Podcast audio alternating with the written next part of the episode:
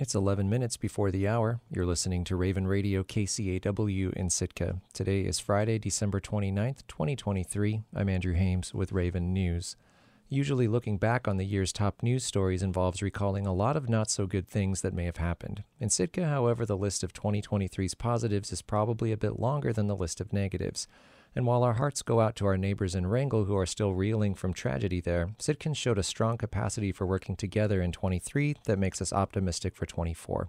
KCAW's Robert Woolsey, Meredith Reddick, and Catherine Rose bring us Sitka's year in review.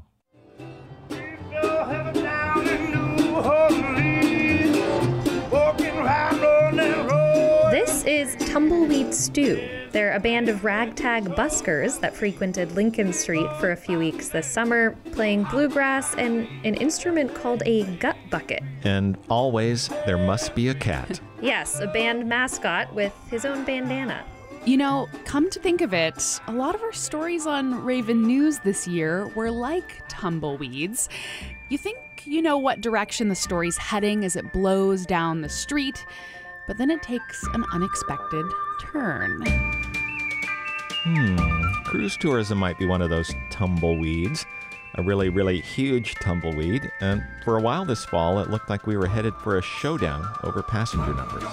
That's right, and not everybody was happy about the increased traffic, safety issues, and overcrowding that came with the rapid growth in cruise ship arrivals.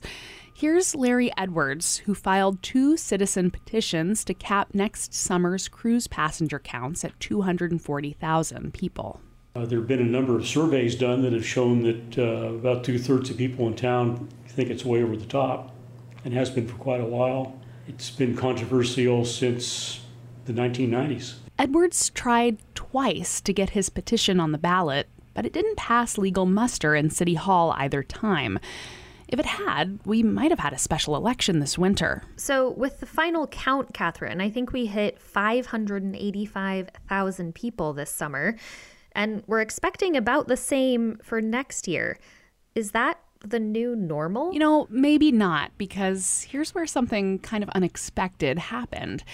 After previously saying he wouldn't turn any ships away, Sitka Sound Cruise Terminal owner Chris McGraw announced that he's developing a berthing plan to set his own limits. Let's look at our numbers and see if you know we can slow everything down a little bit, but then also work to catch up our infrastructure, catch up our tours, so that we can meet the demand that we'd like to see, and that is ultimately healthy, in my opinion, for the community. And so this story is tumbling off in a new direction that we will follow in the news in 2024. Nice job on the tumbleweed analogy there, Rob. I was holding my breath there. I knew y'all would come around with the tumbleweed thing, and we'll be chasing a lot of smaller tourism tumbleweeds too. Say that three times fast. Sitka's sales tax revenue is up. There's no clear plan yet on how best to spend it. Sitka's food truck scene is growing all the time, and business startups are entering the tourism market, gosh, almost weekly, it seems. And the buskers are making bank. I'm expecting the women's ukulele band to go on tour soon, probably in their own private jet. While tourism was booming this summer, the salmon trollers were singing an entirely different tune. That's right. The July 1st troll season almost did not happen. Rob, wasn't it just a few days before the summer opener that the Ninth Circuit Court stayed a lower ruling and allowed the season to open? Yeah, it was unbelievably close. The ruling came down quite unexpectedly on June 21st, just 11 days before the opening. We had already run a series of portraits of trollers on our website, photographed by Barrett Wilbur. That felt like an obituary of sorts. But the lawsuit is still pretty far from settled, right? Yeah, the stay only bought time for the National Marine Fisheries Service, which is the actual defendant in the lawsuit, to revisit the relationship between salmon trolling in Alaska and an endangered population of killer whales in Puget Sound in Washington state. Given how much fishing goes on up and down the Pacific Northwest coast, Southeast trollers really felt unfairly targeted. Yeah, here's Alaska Trollers Association President Matt Donahoe addressing the Sitka Assembly. Anyone claiming that southern resident killer whales are starving because Alaska trollers were taking food from the mouth of their babies would be laughed out of court. That's what we thought. Yet a judge is recommending that the historic Southeast Alaska troll fishery, which for 100 years has never closed, will shut down this winter. If that happens, the industry will die, and so will a large part of Southeast Alaska's economy. King salmon and coho prices were in their usual range, but the bottom fell out of the chum market after three great years, and that was a pretty big hit for the fleet. So you're saying trollers were dogged by low chum prices? yes, but trollers do not become trollers because they love routine. This we learned from Jackie Foss in our three part series on trolling. Every year, the fish, it's exactly the same and nothing alike. Um, it's about the puzzle and it's about the fact that our entire year really starts July 1. That's our new year. Our whole life is centered around that July 1st opener. Besides trolling, Sitkans were worried about another big closure in 2023. Earlier this year, the Southeast Alaska Regional Health Consortium unexpectedly announced they'd be closing their home health department. That's right, Meredith. And this touched a huge nerve in Sitka. SEARHC's chief medical officer, Dr. Elliot Bruhl, told KCAW that it was an administrative change and that they would continue to provide patients with the same services. Our intention is not to leave patients who need that type of care without access to those services. It's just we're not going to provide it through this department. As far as we can tell, that explanation has been a tough sell, Catherine. The Sitka Women's Club held a town hall on the issue, and a lot of participants still had questions. Dr. Marilyn Caruzzi was one of them. How can it be the same if we hear one nurse is available where we had three? Give me the details. If somebody's dying at home, who is going to pronounce the patient? Who is going to do the doctor's orders for pain management. Yeah, the issue just doesn't seem to be going away.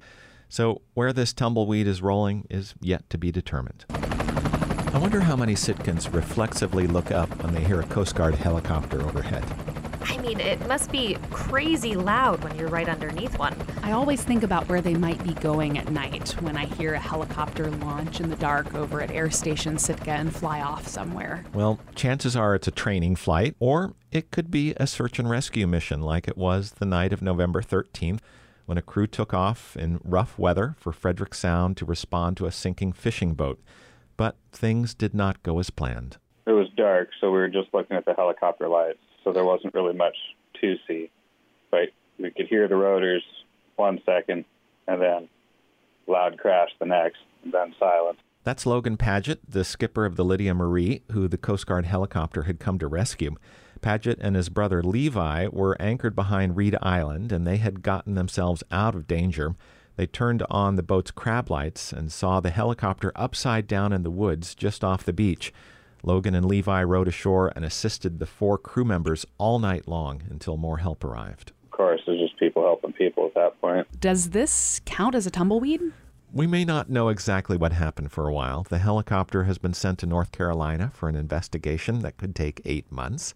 But everyone survived, thankfully, and I think we'll eventually learn that it takes serious skill to successfully crash a helicopter, if that makes sense. It really does, Rob. It seems like, especially here in Alaska, survival skills come in handy more often than we would expect. Gosh, you would know, Meredith. You met one of Sitka's ultimate survivors last year, right? Stella. Stella. Stella is probably equal parts survivor and miracle. She's a 13 year old golden retriever who got spooked by fireworks last summer and went missing for 65 days.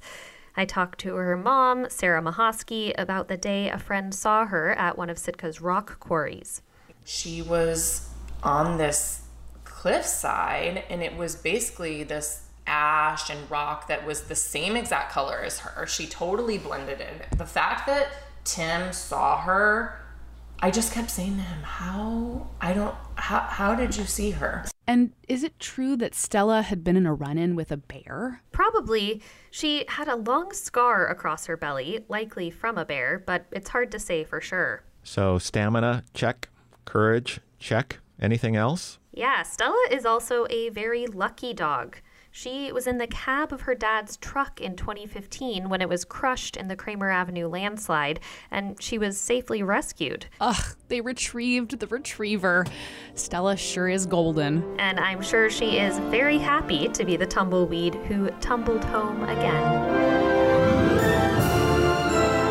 Wait, wait, we're not homeward bound just yet. What about all the gray whales in Sitka Sound this summer and what Meredith discovered they were up to? Play the clip, Meredith. Sure, Rob. This is Dr. Lauren Wild, who told me Sitka Sound looked like whale soup this past May. They're seeing whales rolling around and playing with each other. They're seeing a lot of feeding behavior.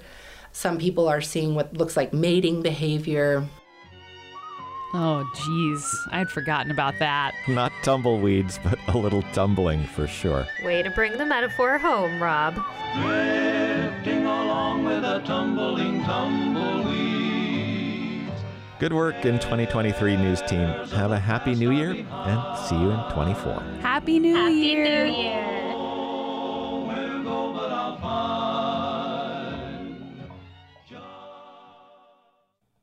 I'm Andrew Hames, and this has been Raven News.